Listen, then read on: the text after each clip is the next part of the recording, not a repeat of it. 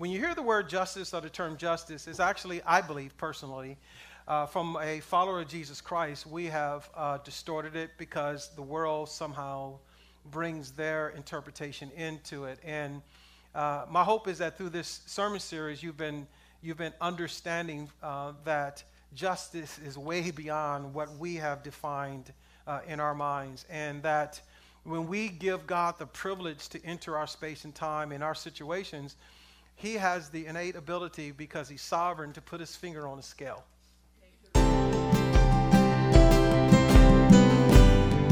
Welcome to Commitment to Truth, the outreach ministry of Commitment Community Church, a place for all nations. To learn more about Commitment, please visit our website, www.commitmentchurch.org. Like us on Facebook and download our mobile app. Now, let's enjoy today's message. Father, we're so thankful to be able to be in your presence and in our lowest valleys, you're there. At the highest heights, my God, the promise is that you're there. So, Father, I pray now as we just turn to your word that you would just help us to believe this, to get it, to hold on to it, to embrace it, to live it out, my God. So, Spirit of God, just please come and have your way now as we we hear from you, from your word love you. Thank you for your unfailing love towards us. In Jesus' precious name, we're all set. Amen. You may be seated. Thank you, Lord. So I'd like to welcome you to Commitment Church and even those who are watching on Commitment Online. It's a pleasure to just, you know, be here week after week and, and to know when I'm not here uh, communicating the scriptures that there's others who are bringing it, which is pretty cool. So I heard Pastor Ken did a wonderful job last week. So I thank God for him. So, man, yeah, so we are finishing a series uh, I've entitled for you Justice.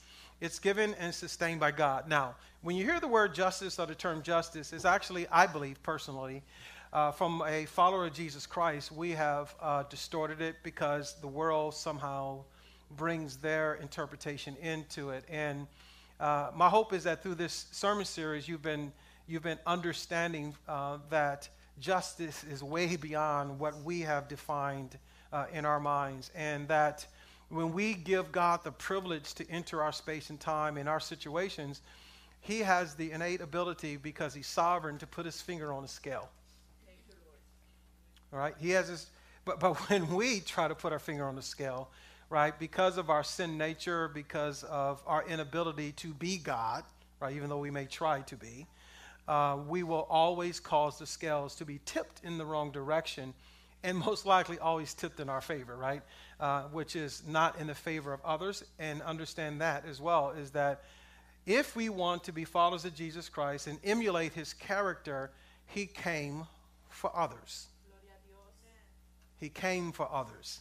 All right, so that's the character of Jesus Christ in essence, is that he came, he denied his deity if you would, to come down in human flesh to die on a cross for you and me. So when you look at that contextually, that is our responsibility as well. So that being said, uh, as we've been examining uh, justice, um, uh, many times it's very get very easy to get confused when you hear the word, because our, our, when we hear the word, we we extract extrapolate it based upon what we know, what we feel, what we've experienced, and even what we have uh, desire to have even, even in our lives. So, as we bring it home uh, today, my hope is that uh, God will just put a seal of approval in your heart to know that He is a just God.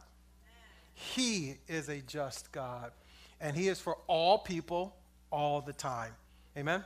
So if you can open your Bibles to 1 Peter chapter 2, we're going to read through our primary text, which, which will be verses 9 through 20, and then we'll go back uh, to this and answer the question. Our final question is, is this Who are the diligent? Because God is, He will, we will, He will always uh, give His justice, if you would, or He will always be just to those who are diligent. And we're going to discover what God means by that in His Word.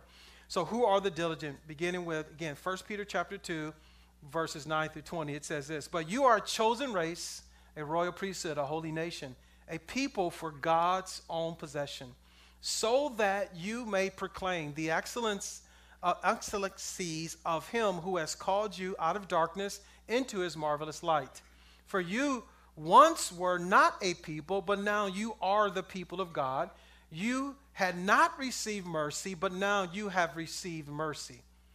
Beloved, verse 11, I urge you as aliens and strangers to abstain from fleshly lusts, which wage war against the soul. So, if you have put your faith and trust in Jesus Christ, we're just passing through. We're but aliens and sojourners and strangers in, on this planet.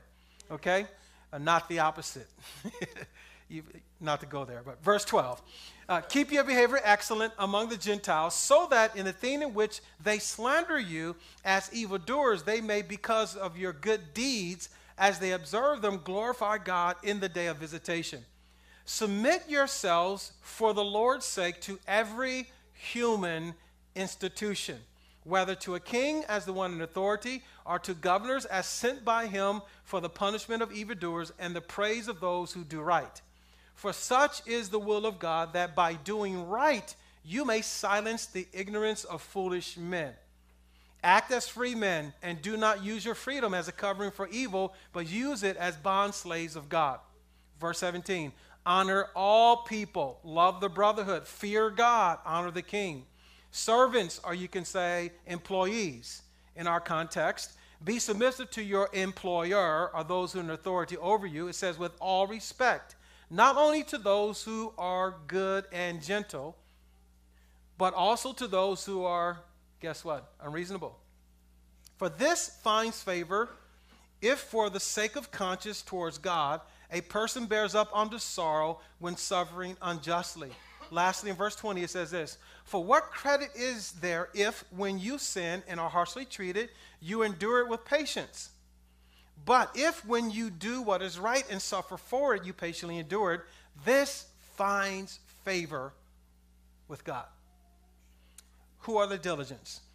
Here you find in verses 9 through 12 the first uh, answer to the question they are the people of God they are the people of God. Now, please understand, is that there was a time you and I weren't the diligent. If you have put your faith and trust in Jesus Christ, there was a time that you were not the diligent. But because you have put your faith and trust in Jesus Christ, He has given you the impartation of His Holy Spirit. He has given you the fruit of the Holy Spirit. He's given you love, joy, peace, long suffering, temperance, self control. He's given you faith. He's given you all the tools if you read. Matter of fact, the scriptures goes on to say that He has given us everything according to righteousness and good deeds. Right? So He has given us every single thing we need to be diligent. So if we're not diligent, it is not God's fault that we're not diligent. Right? So we have to embrace this reality that if you put your faith and trust in Jesus Christ, He is now taking you from a people who was not, and now for a people who are. And because you're a chosen race, a, a royal priesthood, a holy nation, set apart for what? Good works unto God. So He has set you apart to be different, to be a men and women who are diligent in the things of God and, and actually in operating in the love of Christ as well. All right? So, a key word here we find is possession. It means this one's own property, purchased through the finished work of Jesus Christ. Very important to understand and underscore is because when we, when we look at justice, we have to understand that if, if we want things to be just for us, we must understand, first of all, that we don't belong to ourselves. That we're his own possession. And if we're his possession, guess what he's going to do? Like anyone who possesses something, if you love it, you appreciate it, you're going to do what? Take care of it. There's no need to defend myself if I what? Belong to him. There's no need to fight my own battles if I don't even belong to myself. Thus, the problem becomes this as followers of Jesus Christ I try to take ownership of my life, right? Then I lose diligence. Then I choose not to love as he loves. I choose not to have joy as, he, as He's given me. I choose not to have peace as He's given me. I, ch- I choose not to have self control as He's given me through what? The Holy Spirit. Because I'm bought with the price of the finished work of Jesus Christ. So God is giving this diligence uh, to us. Therefore, uh, we are, and therefore, uh, we are the people of God. Therefore, we're diligent. Then Psalm 28, verse 8 says it this way The Lord is their strength and he is a saving defense to his anointed.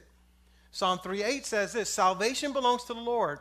Your blessing be upon your people, Selah. Salah means a pause. Take a deep breath, believe it or not. Take a deep breath, pause to know that what? You are his people. Then, lastly, in Psalm 32, verse 12, it says, Blessed is the nation whose God is the Lord, the people whom he has chosen for his own inheritance. So, here we find more and more throughout the Psalms is that when you are a people of God, he does what? He governs you, and he also does what? Take care of you. To become the diligent, you and I must first belong to God. So, if you don't belong to God, my challenge to you today is put your faith and trust in Him. Surrender to Him and Him alone. Acknowledge that you're a sinner, as Pastor Jose uh, pointed out today. Acknowledge you're a sinner. Put your faith and trust in Jesus Christ. Relinquish control. Allow Him to become your Lord and Savior. Now, here's the second answer to that question or that statement is this is that if you want to become the diligent, if you want to become the people of God, or if you already are a people of God, let him lord over you. Let him rule your life. Let him govern every area of your life, not only those things that concern you, not only those things that are out of your control, even those things you can do without thinking, even those things you do without even acknowledging him. He wants to lord over every area of your life, period. Who are the diligent? They're the people of God. But then also, who are the diligent? You find in verses 13 through 15, this is a tough one. They respect all people. Look at verse 13 through 15 again. Submit yourself for the Lord's sake to some institutions, to every, guess what it says, human institution. To every human institution. And now this is this is where it begins to be tough is because as followers of Jesus Christ, we think that okay, well, you know, I'm not of this world, so I don't have to submit myself to a human institution. But we're going to learn more about this. It says whether to a king as to one in authority or to governors as sent by him for the punishment of evildoers and the praise of those who do right. For such is the will of God that by doing right you may do what? Silence the ignorance of the foolish men. Super important is because so many times we try to silence the naysayers, right? We try to silence the people that says, "Oh, that Christianity stuff, oh, you know that religious stuff, I don't need that." But if we become people, listen to this, that become respectful to all people, but especially those of people appointed by God over you. Why is this so important? Listen, the word submit means this to submit to one's control, to arrange under, to yield one's advice, to yield to one's advice, or simply to obey. When we submit to those who place who are placed over us, we are submitting to who? God. When we resist the people that God places over us, guess what we would do? We do. We resist God. And this is the challenge. The challenge is, is that God, we want you to move justly for me on my job. I want you to move justly for me in the United States of America. I want you to move justly for me in my community. Well, you know, the political leaders aren't doing this, they're not doing that. You know, the president this, president that. Can I break some, some, some serious news to you? Your vote, even though go vote, I'm not saying don't vote, but here's the deal. If that person is there in position, God has assigned them. Go vote. Do whatever you need to do. People have died for voting privileges. But at the end of the day, know when that person's in office, God didn't change his mind. When you get a new boss that treats you unjustly, guess what? God still didn't change his mind. You see, because this is what we do as Christians. We pray for a job, pray for a job. Oh, Jesus. Oh, and we have people interceding for us. God, I need a job. I need a job. We get the job, then the employer changes. Then you get a new boss. Then now God made a mistake. No, it didn't happen that way. You know, when you get a new teacher, you go to a new class, and it's like, oh, I don't like this school anymore. Why? Because it's the teacher. No, it's not the teacher. God has assigned that teacher over you. There's no mistake in whom is over you because it is God who has placed that person over you and it is our responsibility is to submit to their control because they're in control, I hate to tell you. If a person is not telling you to sin against God, submit. But I tell you this some of the, the waiting and the desire for God to put his finger on the scale is delayed because we choose not to submit to those he's placed in authority over us.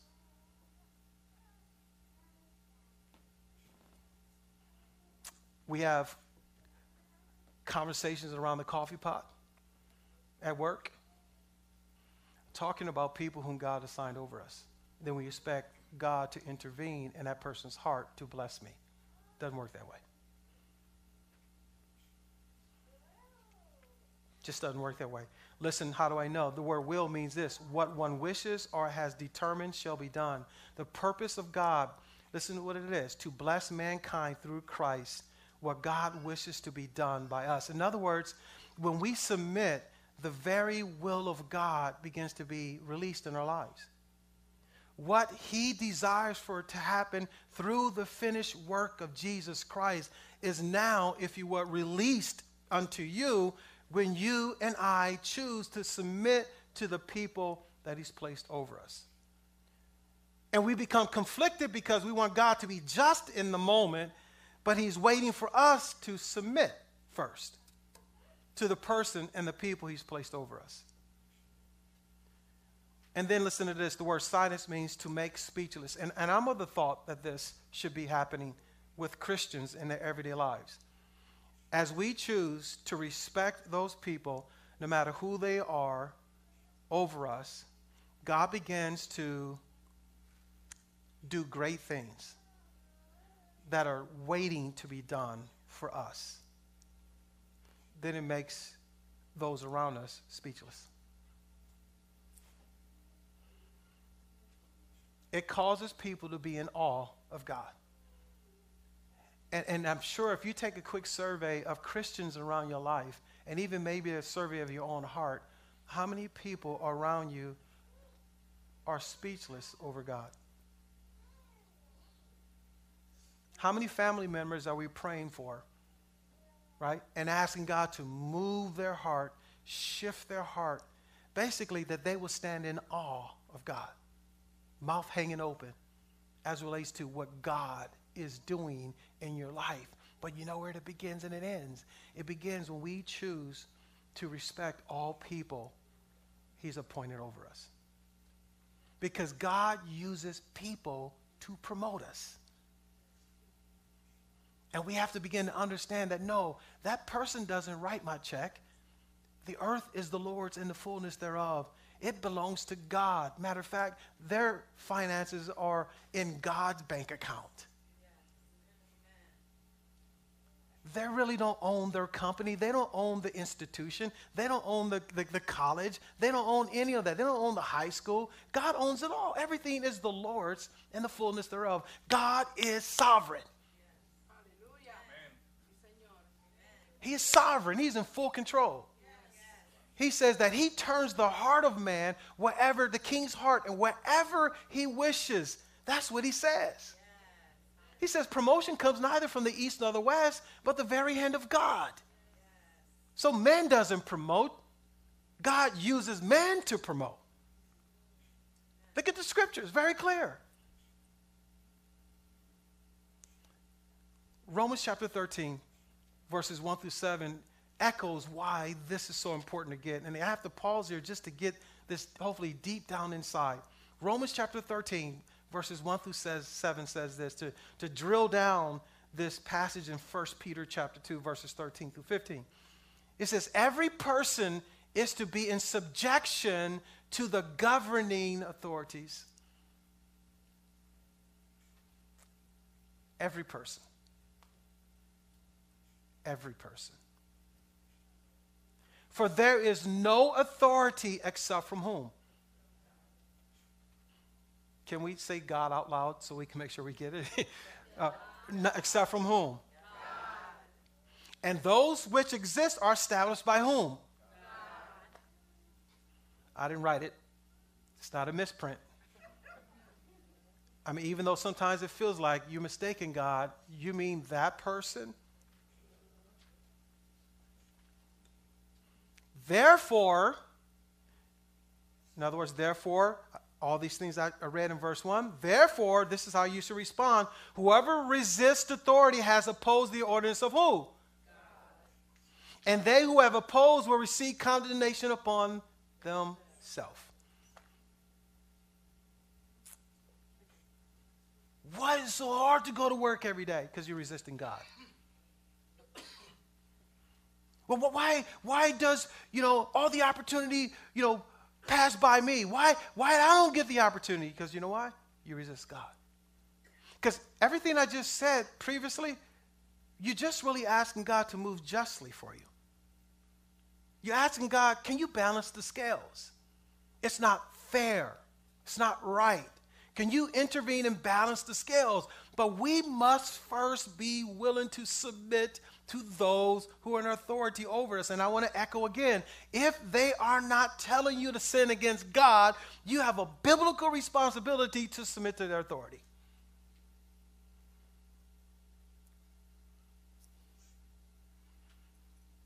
Verse 3 For rulers are not a cause of fear for good behavior, but for what? Evil do what you want to have, excuse me, do you want to have no fear of authority? Uh, do what is good, and you would have praise from the same. You're not doing bad, you're doing good, then you'll be what? Praised. For it is the for it is a what? Minister of who?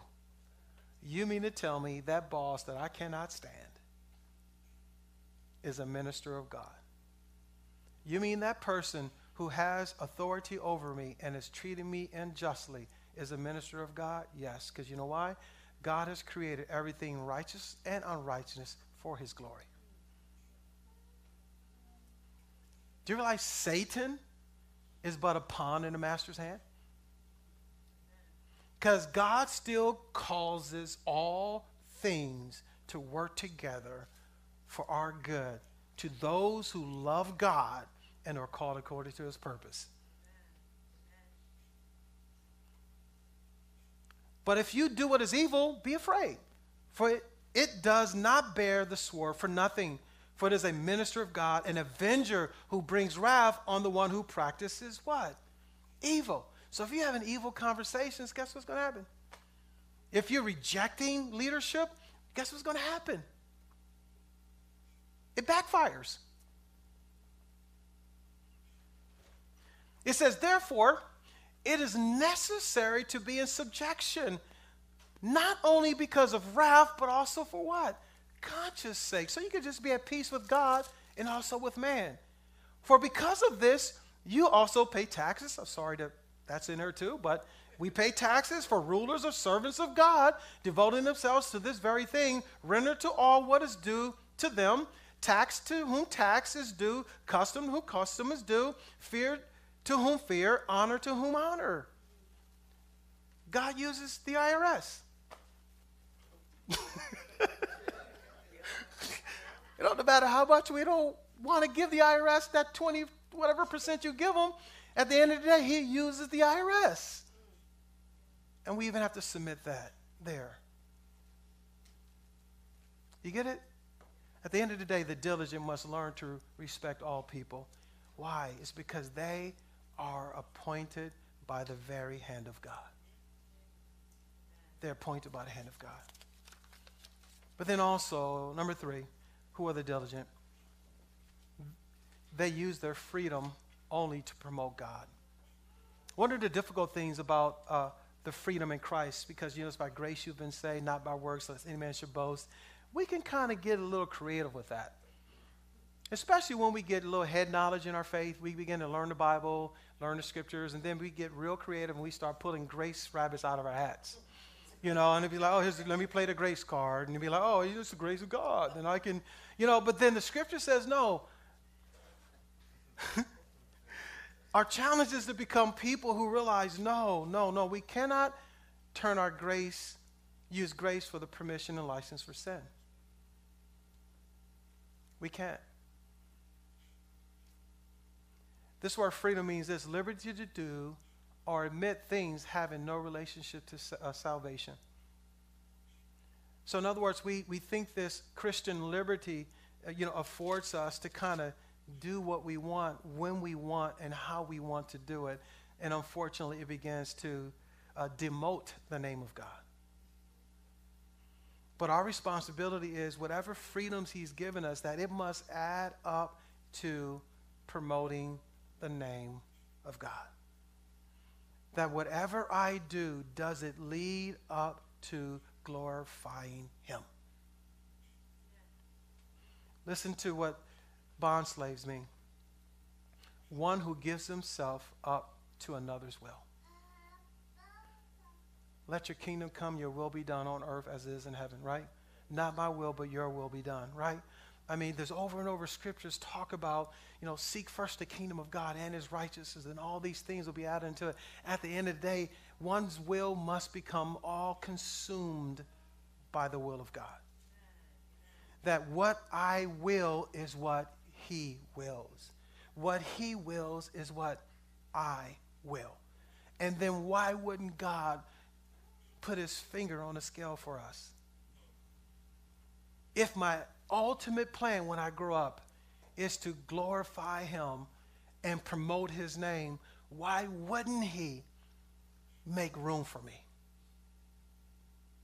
If, if He knows when I get there, it's going to always be about Him. Galatians chapter 5, verse 13 says it this way For you were called to freedom, brethren, but only do not turn your freedom into an opportunity for the flesh, but through love through love. Not sordid gain, not to get my way, not to self promote, but it says through love, do what? Serve one another. Romans 6:22 says it this way, but now having been freed from sin and enslaved to God, you derive your benefit. Guess what it is? Resulted in sanctification. And then also what? And the outcome is eternal life. In other words, at the end of the day, the only reason why I want you to intervene, God, is that I want to be sanctified, set apart for you. That's the only reason why I want you to intervene in a situation. Not to get my way. Right, God, I want you to intervene in my relationship with my husband just so I can get my way. How does that even sound? God, can you change my wife's heart so I can get my way? God, can you move in my children's life? You know, they, they don't call me. They just, they, don't, they don't respect me anymore. Why? So you can feel good? Or so he can be glorified? Well, God, you know, school and, and, and, and you know, um, uh, you know, my, my advanced career, uh, you know, advancing my career and everything. It's like stressing me. Oh God, I'm, I'm working, I'm going to school, and everything's just all on me. God, can you take this off of me? Why? So you just feel good.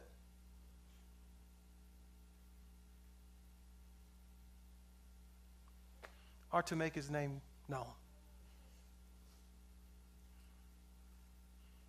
But that's typically how we pray.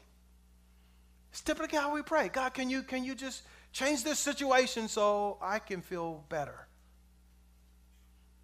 No, the beautiful thing about God is that if you pursue Him and His glory and His fame, He always takes care of you. That's the beauty of our relationship with Christ, man. Is that when we go hard after Him and it becomes all about Him, He doesn't forget about you. He doesn't forget about your family. He doesn't forget about your, your, your even your desires that are silent in your heart. He doesn't forget about that. But if your desires and your family and your goals and your aspirations are your drive and what keeps you up at night and gets you up in the morning, you're going to wonder where God's justice is for a very long time. Because God is bigger than that. He's way bigger than that. The diligent understands that their sanctification and service ultimately is to make God know. rescue me so you can rescue others. That's what it's all about. Pull me out of the fire so others don't have to go into the fire. That's what it's about. When we begin to be a people that understands that, you know what, God? I see that my pain, I see that my frustration, I see that this boss that I don't like, I see that this marital issue that I'm in, this sing, this lonely single state that I'm in, God, I, this this you know this state of mind of emotion that I'm in right now, God, that you know what? At the end of the day, I know what's going to happen is that I'm in it, so someone else can be delivered from it.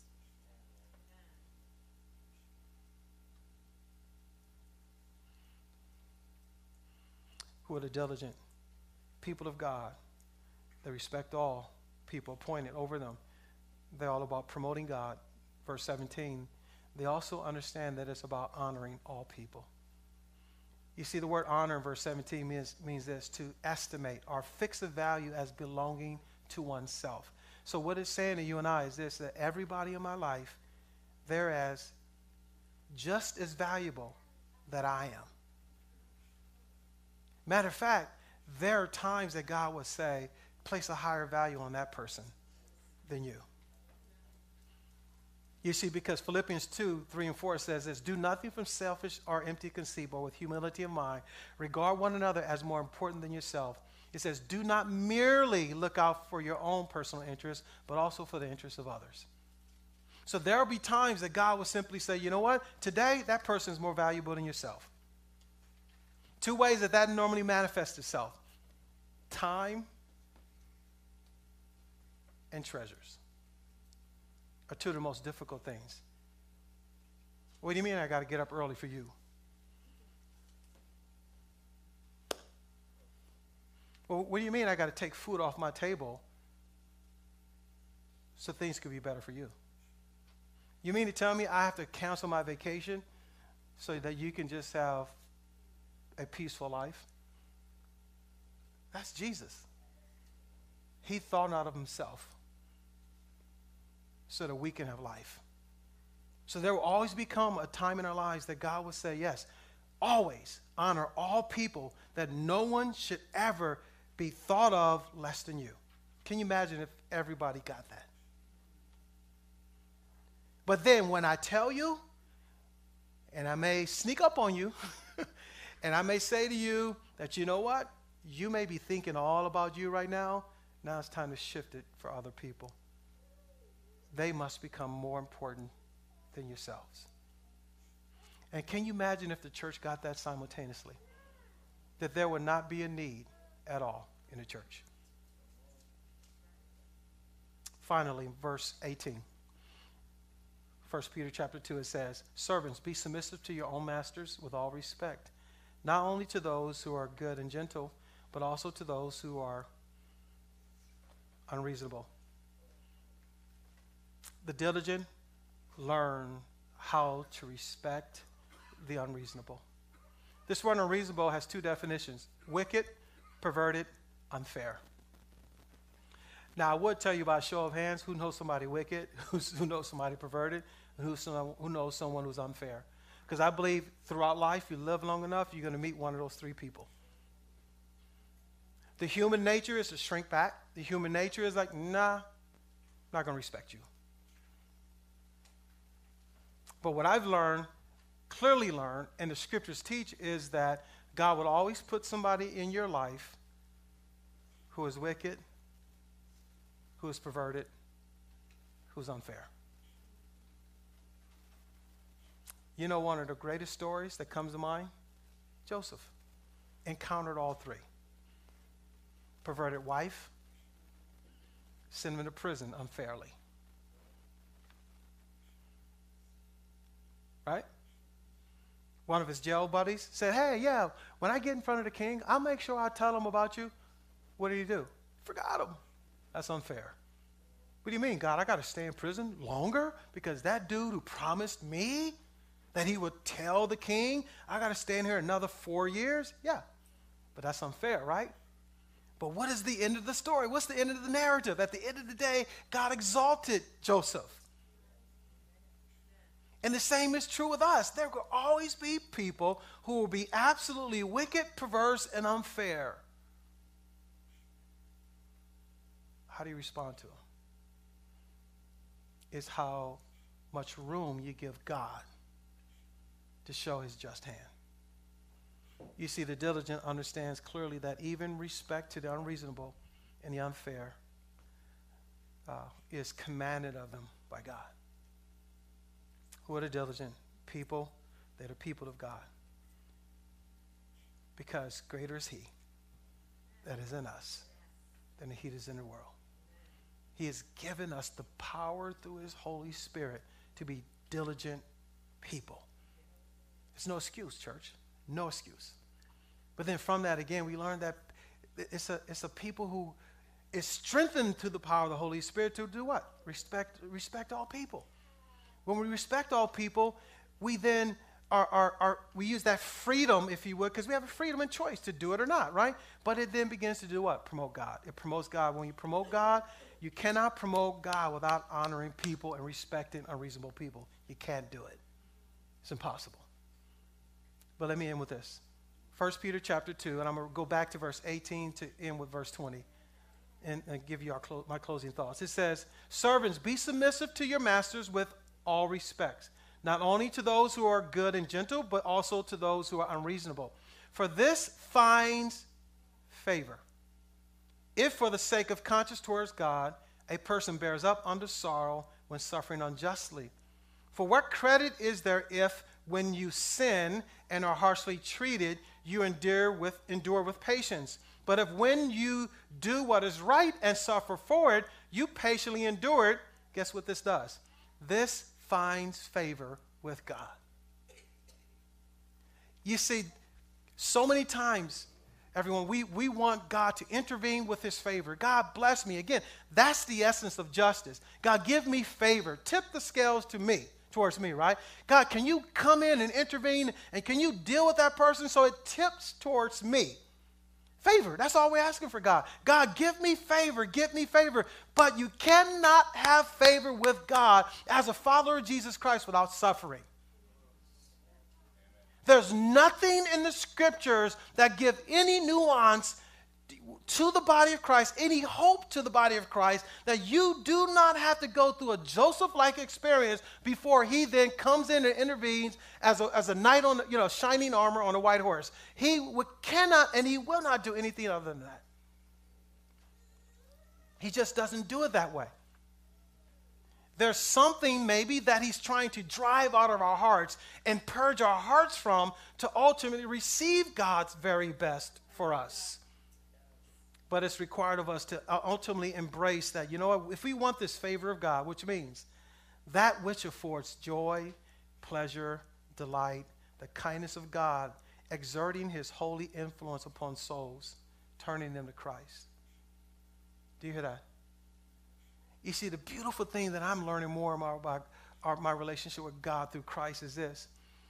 As I, as I become diligent in him and become steadfast in him and endure under harsh treatment, unfair treatment, unjust treatment, he begins to intervene and begins to tip that scale so that I then find joy, pleasure, delight, and also experience the kindness of God. Guess what? Ultimately, doing what? His holy influence upon souls. Because that's what it's about, church. It's never just about me. That God, do it for me, do it for me, do it for me, right? You know, God, can you bless me, bless me, bless me, bless me, and forget the souls.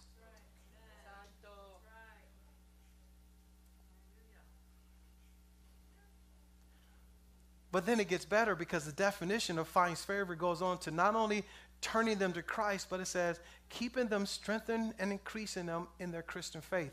So you have two types of people of, of, of impact and influence when we get this right. Is that we'll be able to turn souls to Christ, and those souls who are already His, that they will increase and be strengthened in their faith. And some of you have already experienced that that some person around you has chosen to be diligent in their faith, diligent in their faith in spite of the opposition. And God has supernaturally led you to Christ, but then also, as a follower of Jesus Christ, has kept you encouraged and strengthened. That's all of our responsibility. Let me end with this. There was a Supreme Court judge who once informed a man who had escaped conviction on a technicality. He said this to him I know that you're guilty, and you know it. and I wish you to remember that one day you will stand before a better and wiser judge. And there you will be dealt with according to justice and not according to law. So legend has it is that this guy who escaped on, escaped on the technicality one day found himself in Belgium and he was robbing someone's house and he runs out the back door, leaps over a nine foot wall, and then lands on the other side of the wall, found out that he, landed, he lands inside of the city prison.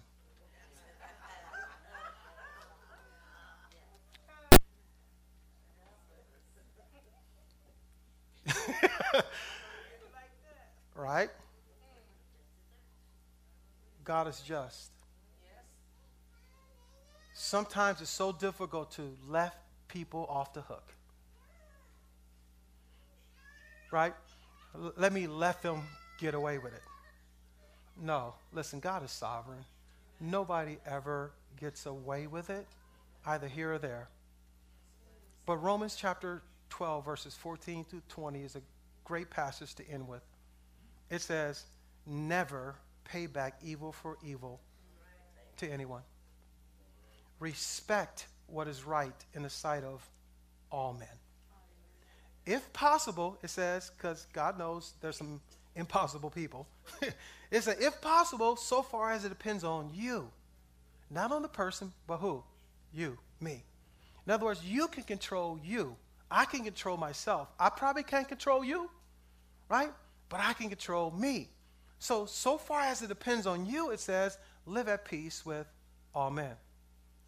For it is written, Vengeance is mine, I will repay, says the Lord. Verse 20, But if your enemy is hungry, feed him. If he is thirsty, give him drink. For in doing so, you will heap burning coals on his head.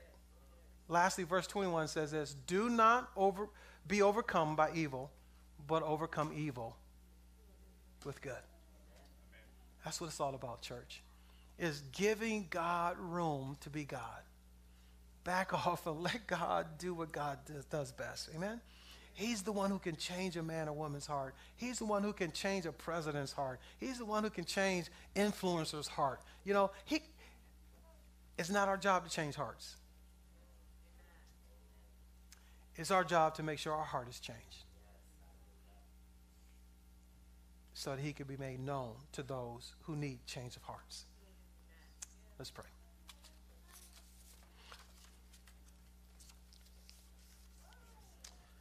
Father, we thank you. We thank you for your word. Thank you for your love for us. It's failing, it's uh, immeasurable. We thank you. We thank you.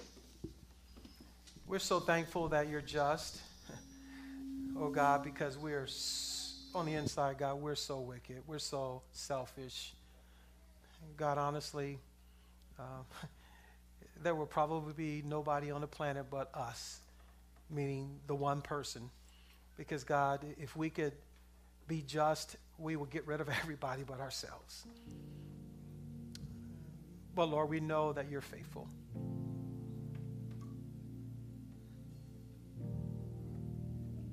Speak to our hearts now in those areas that we need to adjust.